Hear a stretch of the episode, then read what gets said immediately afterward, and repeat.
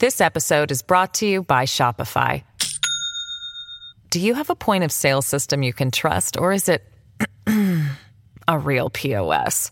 You need Shopify for retail. From accepting payments to managing inventory, Shopify POS has everything you need to sell in person. Go to shopify.com/system, all lowercase, to take your retail business to the next level today. That's shopify.com/system. Hello, everybody. This is Marshall Poe. I'm the editor of the New Books Network. NBN listeners like to read books and buy them. So we thought we'd tell you that right now, our friends at Princeton University Press are having a remarkable site-wide sale. You can get 50% off books, including ebooks and audiobooks, with the code 50, F-I-F-T-Y, at checkout until May 31. You can save some real money on Princeton University Press books. I encourage you to go there and check it out. Welcome to the New Books Network. Hello, everybody, and welcome back to the New Books Network. I'm Galina Ilmarenko, doctoral candidate in neuroscience with a focus on biochemistry and molecular biology of neurodegenerative diseases at the BFL in Switzerland, and will be your host today. Today, we'll be talking to Charles Foster about the new book, Being a Human, Adventures in 40,000 Years of Consciousness. What kind of creature is a human? If we don't know what we are, how can we know how to act? In Being a Human, Charles Foster sets out to understand what a human is, inhabiting the sensory worlds of humans at three pivotal moments in our history. Well, Charles, welcome to the show. Great to be here, Galina. Thank you. So I would like to start by asking, how has this pandemic affected you and your work, and maybe some main takeaways that you have gathered from this experience so far? Well, I feel very embarrassed about saying it, knowing that so many people have had such a horrible time, but the pandemic has allowed me to get a lot more writing done than I otherwise have done. It's, like has been the case with so many people, slowed me down. It's made me watch the little things just around the corner, the local things which I normally zoom past. It's made me recalibrate. It's made me appreciate family, people, simple things. It's slowed down the fizzing busyness in my mind. And it's taught me quite a lot about human beings as well, which hasn't always been great. But I think I know a lot more about the sort of creature that I am and the sort of creature that my fellow human beings are. So can you tell us a little bit more about yourself? I'm an academic at the University of Oxford. I write for my living for most of the time. I am a veterinarian by background, a passionate naturalist. I grew up in Yorkshire in the north of England, right on the cusp of the neon lights of suburbia and the howling wilderness at the top of our road. The natural world has always been my passion, and I've been obsessed for ever really with the possibility of entering minds other than my own. So the brain of Charles Foster is a very echoingly lonely place, and I've wondered often how possible it is to understand what's going on inside anyone else's head. So that's been a motivating force through lots of my life in working out what I should write, what I should inquire into. And along your journey, were there mentors that really supported you along the way? I've had some enormously inspirational and sacrificial teachers. So there's a veterinary surgeon called John Cooper, wild about the wild, rather eccentric, collector of facts and artifacts, who persuaded me that there was a real virtue in being an old-fashioned naturalist, a generalist, who could make connections between lots of different domains. He taught me that it wasn't intellectually disreputable to be interested in lots of things rather than a tiny niche. Another veterinary surgeon, a deer farmer called John Fletcher in Scotland, again, has a rather piratical, swashbuckling approach to science, who sees it as an adventure in the way that it was originally seen in the Enlightenment. So these people and many others have given very generously of their time and their wisdom and their patience, and have seeded and fostered in me this this great thirst for relationship with the non-human world. And you look into some of the really complex ideas and fields. Were you ever intimidated? I'm intimidated constantly. Unless we're intimidated, we're not being ambitious enough, I think. Unless we're intimidated, we're not being humble enough. So yes, this book, Being a Human, looks at the question, what is a human being? It's the most hubristic question to ask. Even angels don't know the answer to that question. So yes, at every step of this inquiry, I wonder, what on earth am I doing? How can I be arrogant enough to answer this question? How can I be arrogant enough to even to ask the question? But it does seem to me to be an important thing to ask. I'm a human being, and I want to know what sort of creature I am. And unless I have some idea what sort of animal I am, how can I behave properly? How can I learn how to thrive? And what would you tell our younger listeners and early career researchers who might be a little bit unsure about tackling such big problems? Well, I'm not sure that I have anything to teach anybody else. Many authors will tell you that their books are written for themselves, and that's true for me, I think, too. But tackling big problems, I would say that the maxim is, don't get it right, get it rote. Get something down on paper, get something down on your computer without obsessing about whether it's elegant. I would say see writing as a job, just like anything else, rather than a romantic pursuit. So get to your desk at a specified time and don't get up from your desk until you've done a requisite number of words or got to the end of a particular section. And don't be afraid to ask the real questions. Don't think that the business of scholarship is just the business of adding footnote to footnote, which is very often how the academic project in particular is seen. So your latest book is Being a Human, Adventures in 40,000 Years of Consciousness. Can you tell us how did you come to writing it? I'm a human being. I didn't know what sort of a creature a human being was. In order to work out how to be a decent friend, husband, father, I had to work out what a human being was. So that's the motivation behind this inquiry. And the way that I chose to do this was by going back in time. We can't know where we are or what we are unless and until we know where we've come from. So I went back and I tried imaginatively to inhabit three pivotal moments in the history of the evolution of human consciousness. The first of those was the Upper Paleolithic, about, say, 45,000, 50,000 years ago, when behaviorally modern consciousness, the sort of consciousness that we now have, is first seen in the archaeological record, when we were hunter-gatherers, wanderers, had a very intimate relationship with the natural world. The second period was the Neolithic. The times vary according to where you are in the world, but it's the time when we stopped wandering, when we became farmers, settlers, and our relationship with the natural world changed. And the third was jumping very much further forward in time to very close to our own period, so the Enlightenment.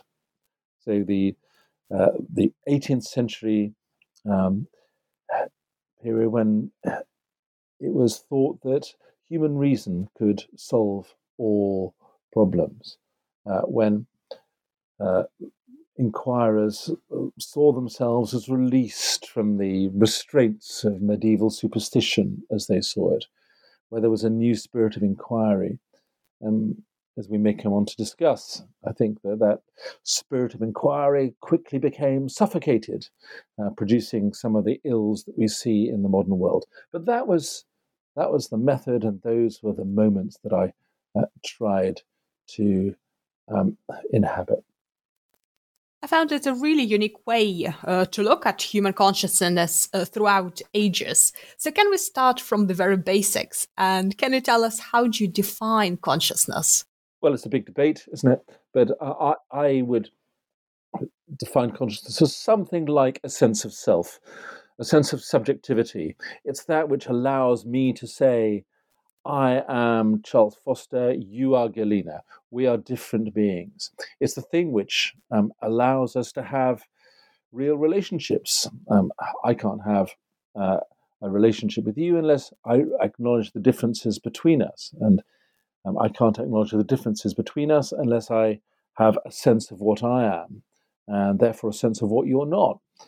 So it's the ability, to put it another way, to use personal pronouns in a coherent way.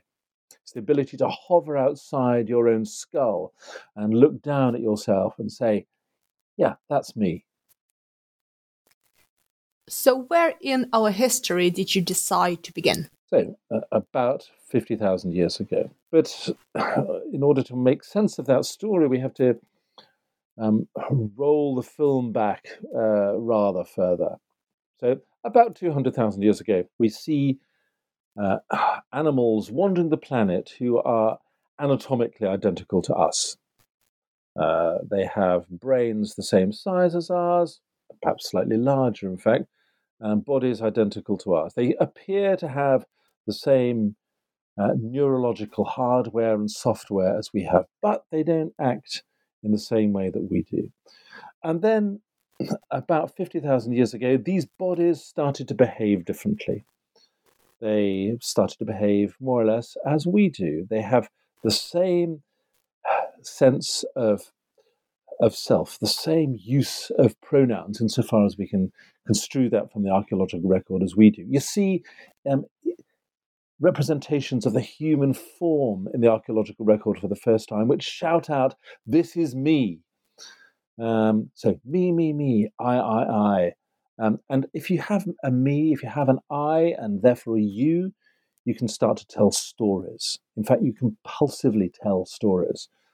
So it's at that, the birth of pronouns, the birth of the I, the birth of stories which we would recognize, that I began the quest which is contained in this book.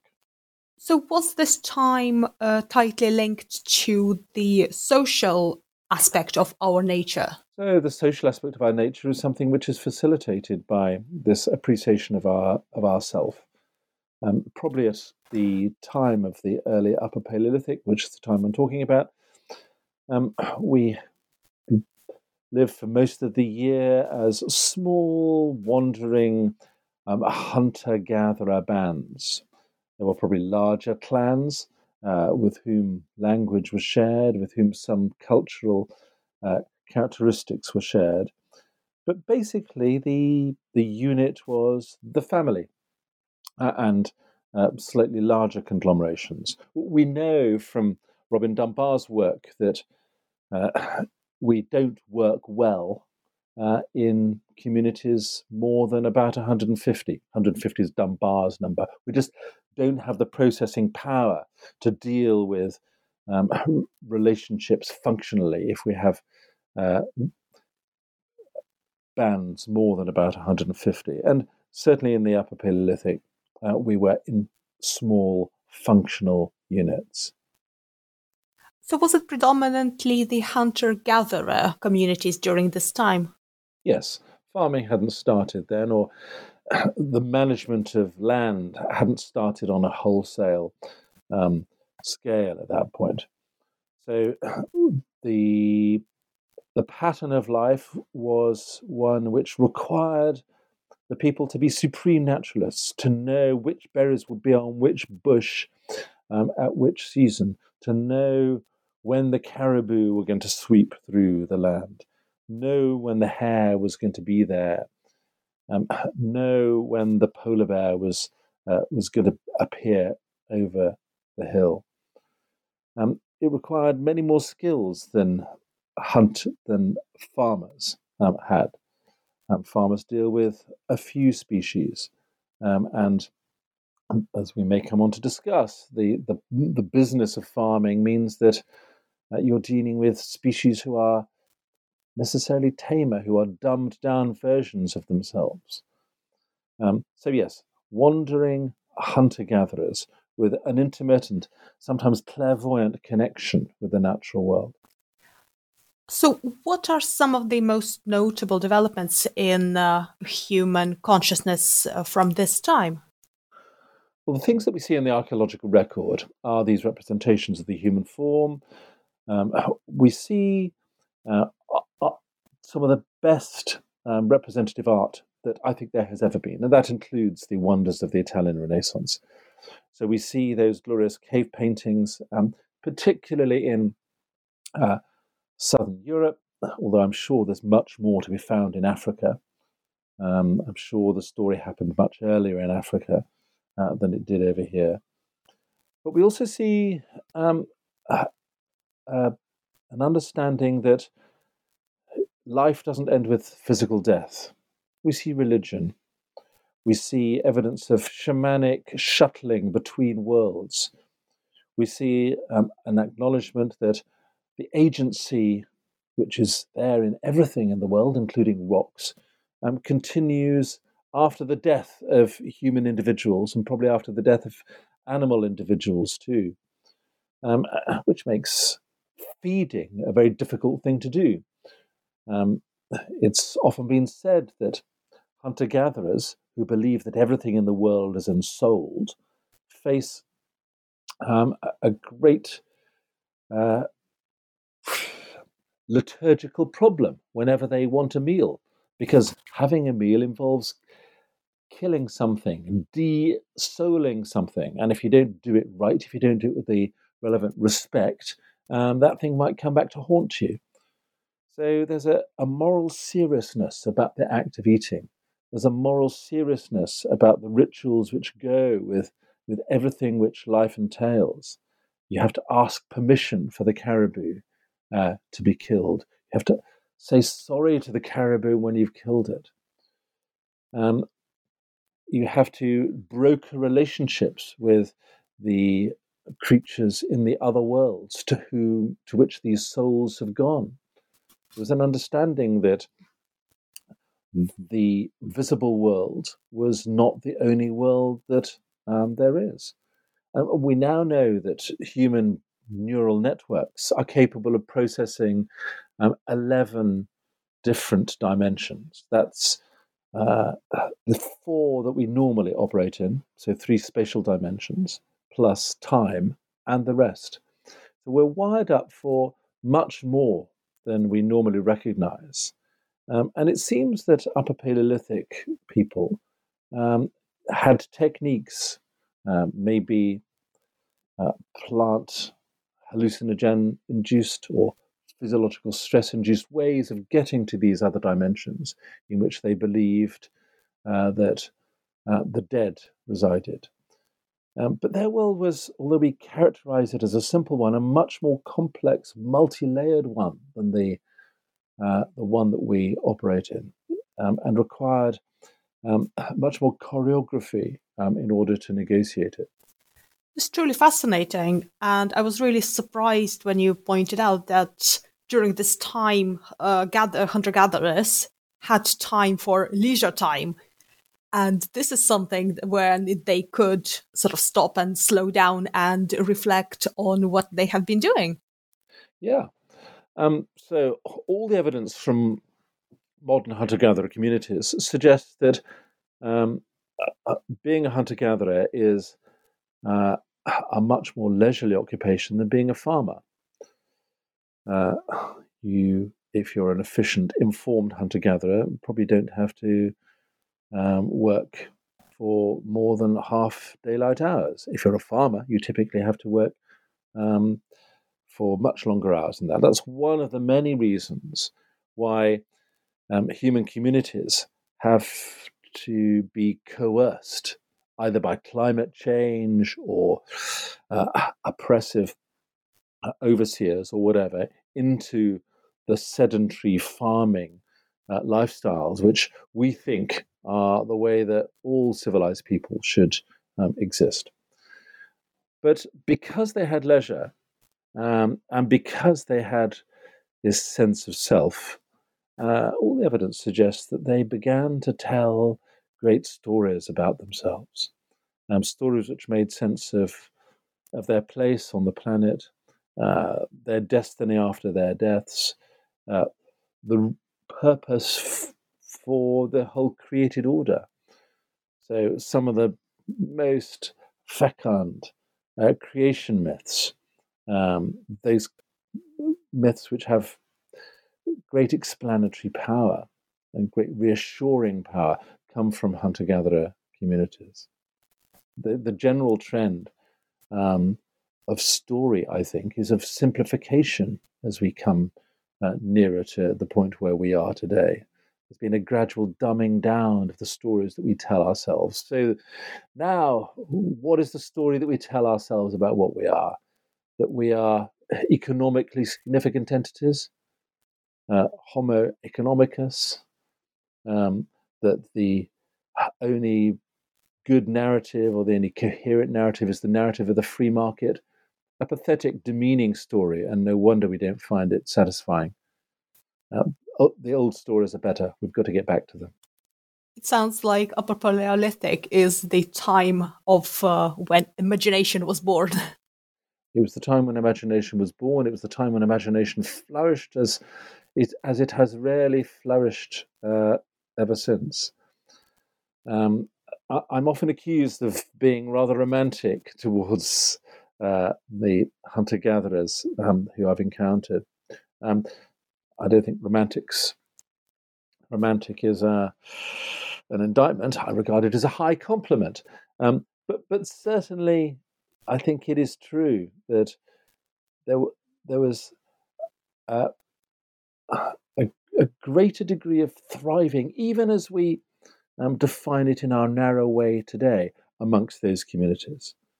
They reflected, they loved, they saw themselves as operating on many levels rather than just the level of economic drudgery. They had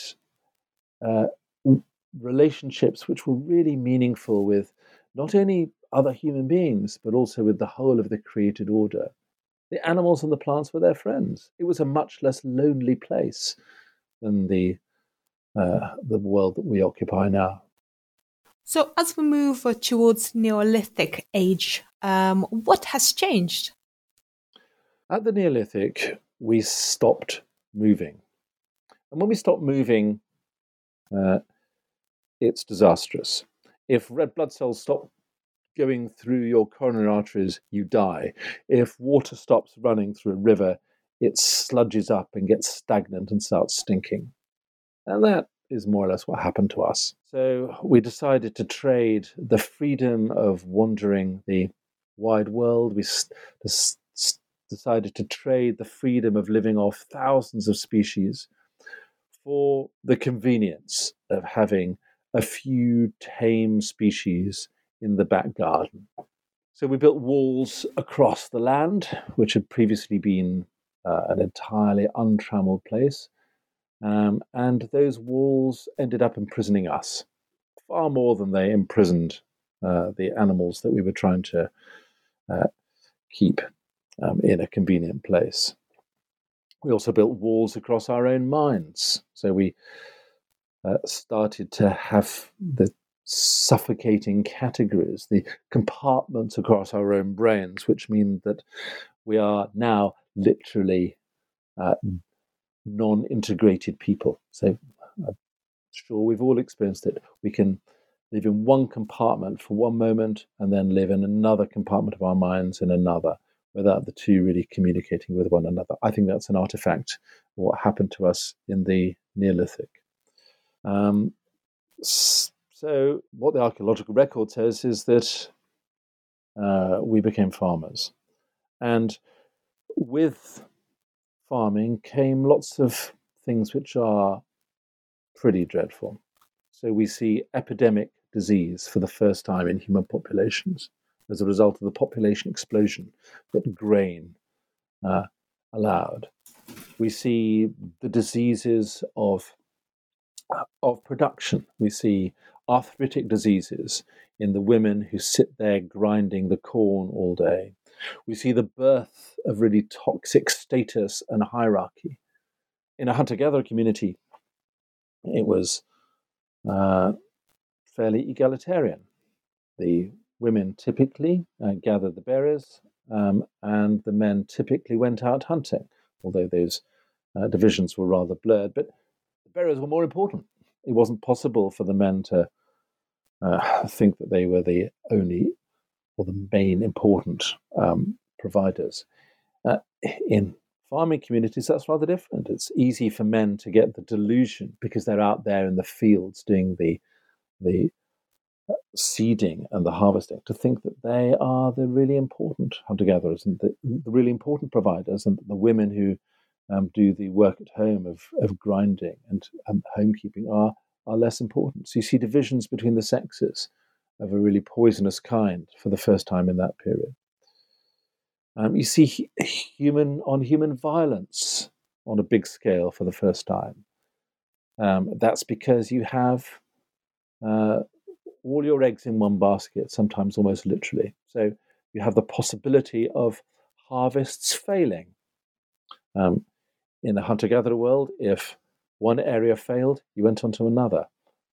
If in a Neolithic farming community your harvest failed, you had to go across the valley and get corn at the end of a flint-tipped spear from your neighbours. You have war. So I said before that we typically see that people need to be pushed into farming from hunter-gatherer life. And this transition from hunter-gatherer life to farming life didn't happen quickly. It wasn't the revolution that it's in the past been represented as being.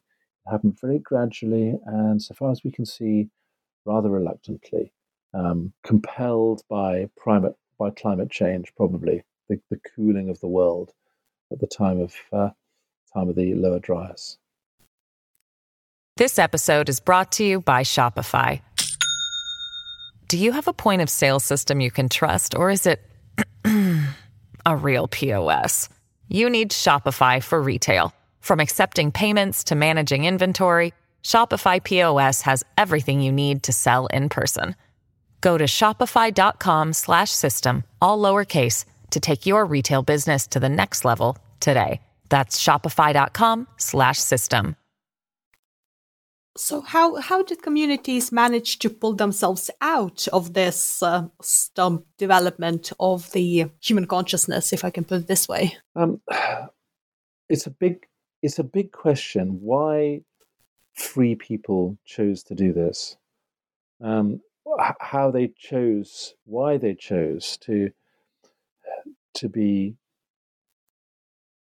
prisoners of their own minds, prisoners of their own self-built walls, to have minds which were constrained by concepts and by fences in a way that they hadn't previously been.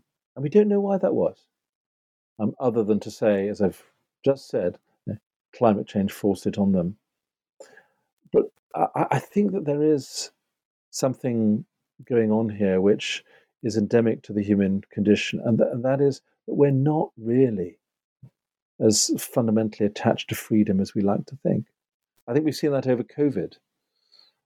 We are fearful people who will trade a lot of freedom for a little bit of security. We have this ontological insecurity, which means that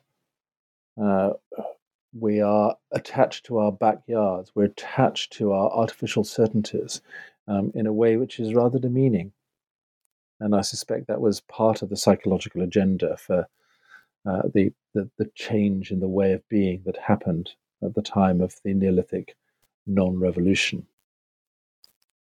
So do you think that perhaps not having the luxury of free time as much during this time before the development of agricultural I don't know, things or technologies would not allow people to reflect as much as they should have on what was going on.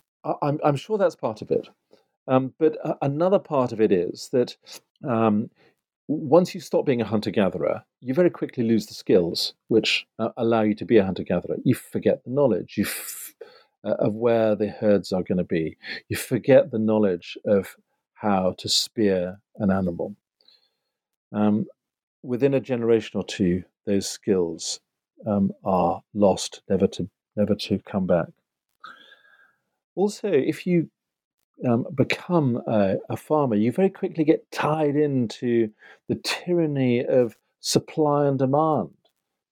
The harvest, which you think is yours, actually becomes your master.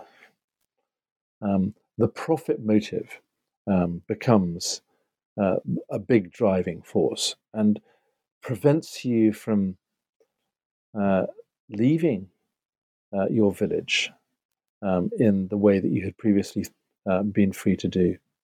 And we see that all the time now in modern industrial countries, don't we? How free are we? We're tied down to our mortgages. We're tied down to our modes of production. We work more and more for less and less. We describe ourselves as more dissatisfied than we have ever been. Mechanization, which is supposed to free people, in fact, doesn't have that effect at all.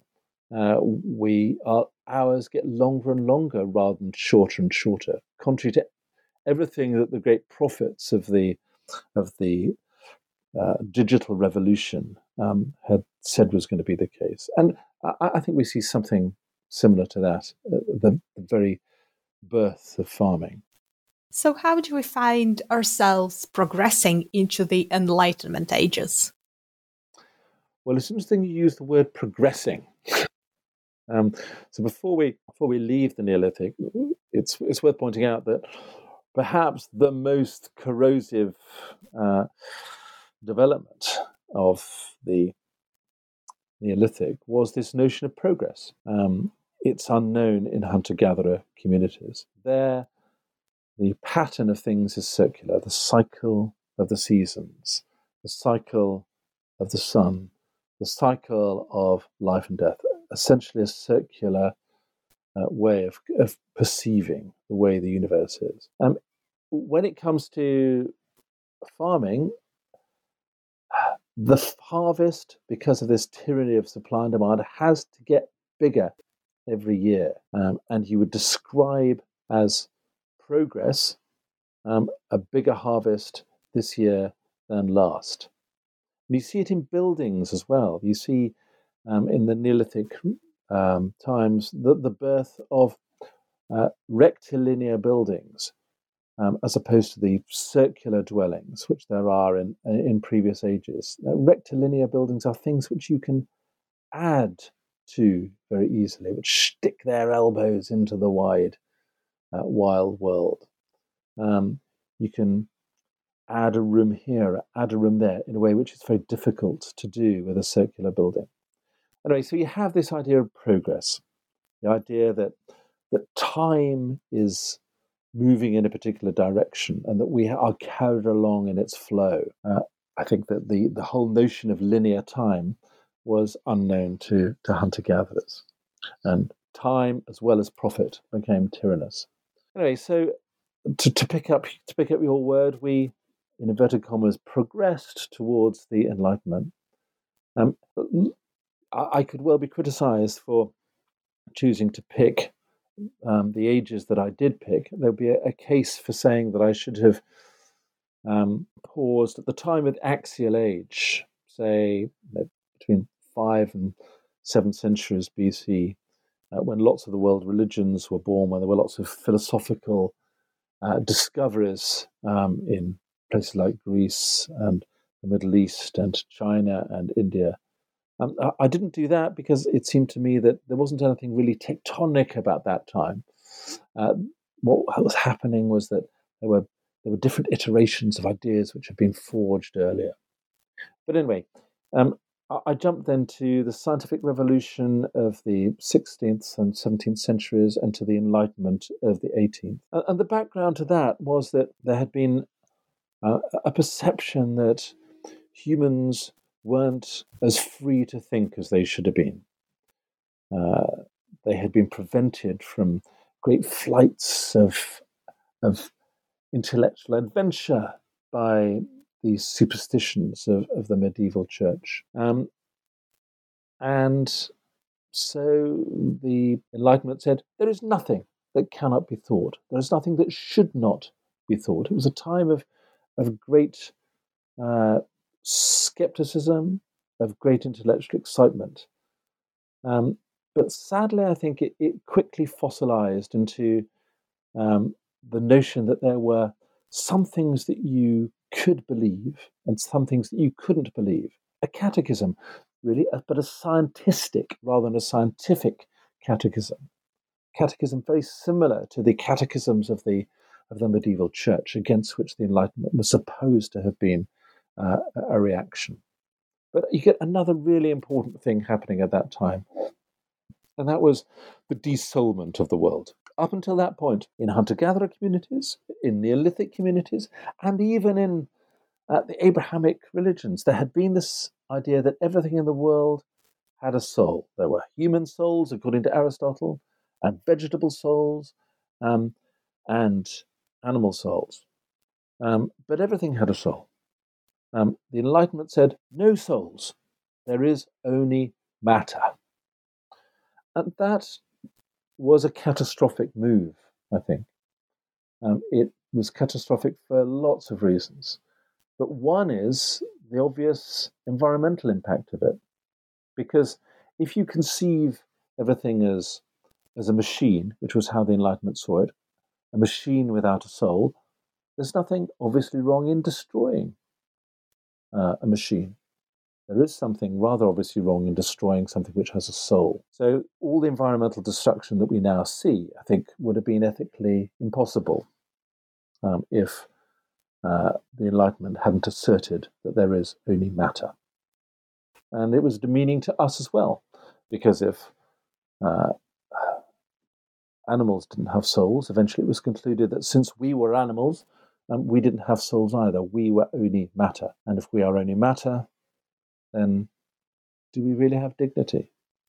Are we really morally significant creatures? Lots of ills flow from the desoulment of the world and the idea that there is only matter, material reductionism. This is really interesting, and it sounds like during Neolithic we tried to tame and simplify nature, and during Enlightenment, at least in the beginning, people tried to tame their thoughts of people. Yeah, I think that puts it well. So you also write that skepticism and empiricism can and must help us recover enchantment. So that's really interesting. Can you expand a little bit more on this? Yeah. So lots of my friends here at the University of Oxford are scientists. And they see the scientific project as something very different from the unfettered, adventurous business that it was conceived as being at the very start of the Enlightenment. They have received certain paradigms laid down by the Enlightenment fundamentalists, and they see the business of their day job as trying to squeeze the facts into those paradigms. That's a really boring process. There are lots of things which it is thought entirely contrary to the original Enlightenment ethos cannot be thought. So it cannot be thought, for example, that matter might have a soul. The high priest of modern Enlightenment culture, Stephen Pinker, says something like, one of the great achievements of the scientific revolution was to lay to rest the delusion that the universe is saturated with purpose. Okay. Now, regardless of whether or not we think the universe is saturated with purpose, one cannot demonstrate in a scientific way, in a laboratory, that the universe is not saturated with purpose. It is one of his fundamentalist axioms, that the universe is purposeless, that matter is all that there is, that nothing has any intrinsic significance. So what I'm objecting to in the sentence that you quoted was this sclerosing of the idea of what science should be and what science should inquire into. People are terrified of asking really fundamental questions about the natural world because they will not get tenure at their universities, or they'll be mocked as scientific heretics. We've got something in modern science, particularly in modern biology, which is very like the medieval church's persecution of its scientific so-called heretics. It's different in the world of quantum physics. There you do see imagination allowed to flow freely. The scientific project should engage intuition and reason and imagination. Most of our great scientific discoveries have not been the product just of reason. They've been the product of a eureka moment, an aha moment. So typically in mathematics, people get the answer in a flash of inspiration and then spend their professional life in their university trying to prove the answer that they know intuitively to be the case. That's the sort of exciting business which scientific discovery of all types should be. So I would love a return to the original Enlightenment idea that there are no questions that can't be asked. There are no inquiries which are illegitimate. But I don't see that in the modern biological academy particularly. So where would you like us to go from here? I would like us in the scientific academy to say no holds barred and to acknowledge the possibility, for example, that the ensoulment of an electron or the ensoulment of a badger is a rather more satisfactory explanation for some of the behavior that we see in the natural world than the material reductionist explanation.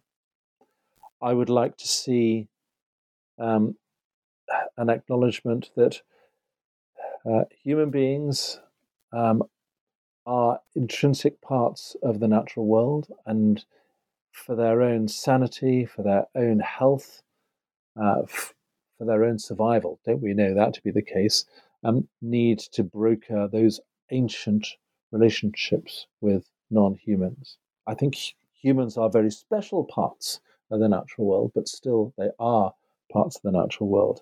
And I would like to see us regarding ourselves as creatures who are worth better stories than the stories that we usually tell about ourselves. What is the modern crisis more than anything else? It's a crisis of story. We don't know where we're from, we don't know where we're going, and therefore we have no idea where we are. That makes us vertiginous, makes us constantly uncertain about how to act. So I do think we need to ask, what sort of a creature am I? And we can get some worthwhile insights into that by retracing the steps that we've taken along the human journey. So in your book, we are meeting two characters. I was wondering whether we nowadays are able to empathize with people, for example, like them from Paleolithic or even Neolithic times. We're the same. We have the same ways of mental processing, though some of our ways have been dulled by what's happened to us over many millennia, separating us from Upper Paleolithic people.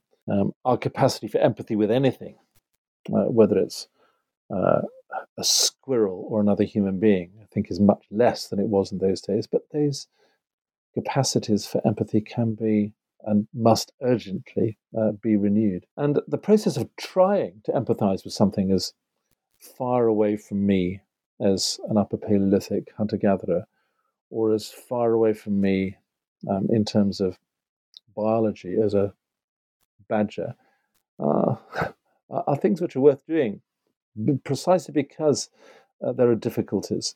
If I can work at empathizing with them, I will increase the bulk of my empathy muscles. So I'm probably going to be more empathetic to the Syrian refugee down my street, or more empathetic to my daughter when she asks for her phone back, or whatever it is. It's worth working at.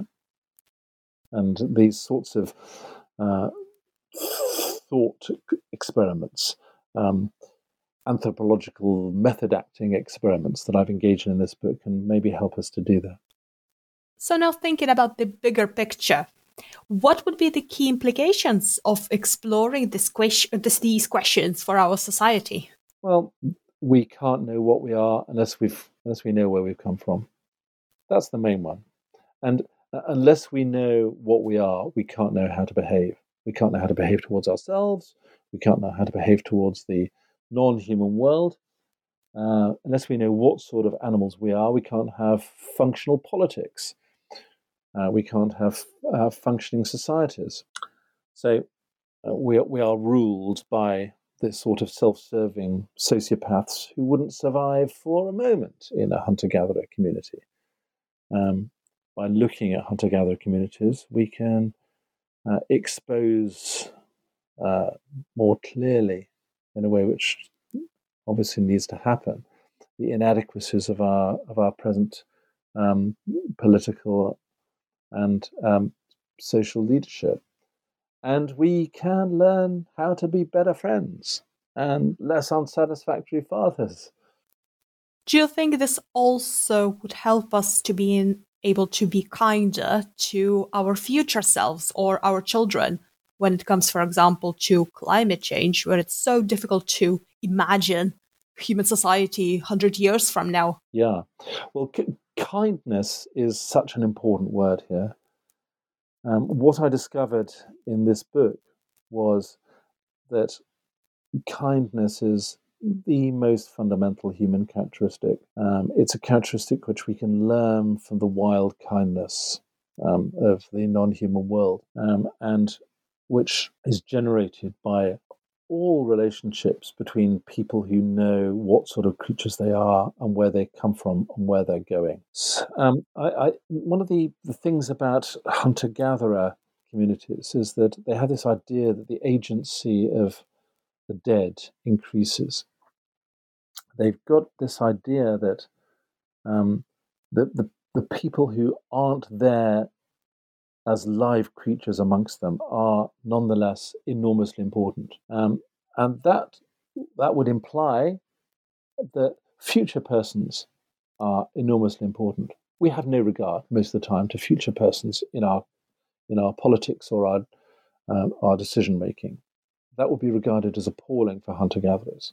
The way in which we treat the non-human world, which of course has a direct impact on those future persons, would be regarded by hunter-gatherers as frankly psychopathic. So we can learn lots of lessons from this look back at our past, on the sort of creatures we are, the sort of creatures we need to be in order to survive. And we need to be kind creatures with a view to our children and our grandchildren, rather than just our bank balances. So how close do you think you came to figuring out what it means to be a human? Well, it would be absurd for me to say that I know what a human being is. But this inquiry taught me some things about what the lowest common denominators of being a human are, about what some of the quintessential characteristics are. And they they taught me about what makes me happy and what makes me miserable. So how close did I come to answering that question, that biblical question, what is man that thou art mindful of him? Well, not very close. But I think even a little bit of progress, which is all the progress that I made, is worthwhile. And I'd encourage anybody to have the temerity to ask that question and to try to answer it in whatever way they can, because we only get one chance per person to decide what we are. And the question, what are you, is a really urgent one, which affects not just you and your own happiness, but the happiness of everyone around you and ultimately the destiny of the planet. So it's hard to imagine a more urgent and important inquiry. Would you be tempted to ask the question next of what's it like to be a bat? Well, this is Thomas Nagel's great question, and I think it's often misquoted. It's a question which is supposed to point up the nature of consciousness. Is it like anything to be a bat? It was his question in relation to the question, is a bat conscious?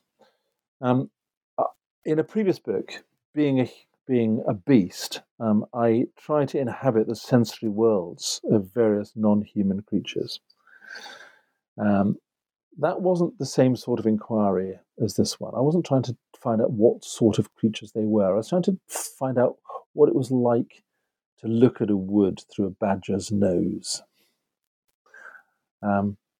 What it's like to inhabit an olfactory landscape, what it's like to take slices of time through your nose, sometimes millions of years at a time, when you sniff a London park and get odor molecules from Carboniferous limestone, as well as from the rubber of the person who's walked over it a few minutes before. That again was an inquiry which helped me to flex my empathy muscles and made me a slightly, I hope, I'd ask my wife about this, a slightly less unsatisfactory husband and father. And I'd encourage anyone to do anything which gets them out of their own heads and into the heads of anything other than themselves, whether it's a badger or an embattled refugee. So did you manage to recover the enchantment? There were lots of moments when I sat in a wood,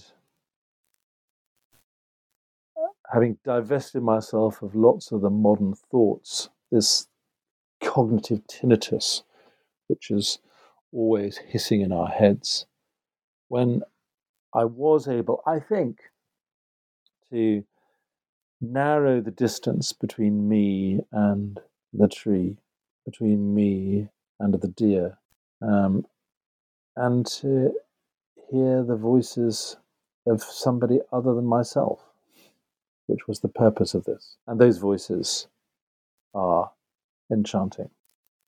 Well, this has been truly a thought-provoking discussion. So can you let us know what are you currently working on and what's next for you?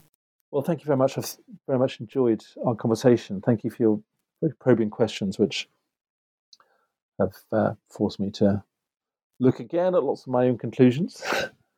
The next book out is a book called The Siege, which is a book of short stories about various mammals and birds and fish.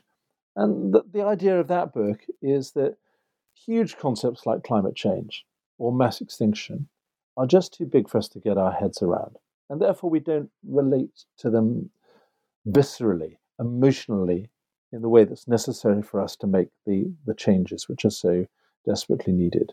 So in order to feel the things which we should be feeling about climate change, we shouldn't bombard ourselves all the time with the horrifying statistics. We've got to see how climate change affects the eel round the corner or the fox trotting up and down the street outside. So this is a series of stories which try to make things little, local, accessible, because we are little, local, accessible people ourselves. So that's the current project. And what would be the best way for our listeners to find more information about your work and also your books? Well, the book is published in the UK by Profile Books and by Metropolitan Books in the US. And there are a number of foreign language translations either pending or out. So there's one out already in Dutch, and a number of other translations will be out very shortly. There's a website, www.charlesfoster.co.uk, and that has a list of all my publications and links to blogs and so on, where I sound off about these and other matters, if anyone's really interested in hearing still more of what Charles Foster has to say, which I doubt. Oh boy, I'm sure they will. Well, thank you so much for joining me today. I very much enjoyed our conversation. Thank you so much.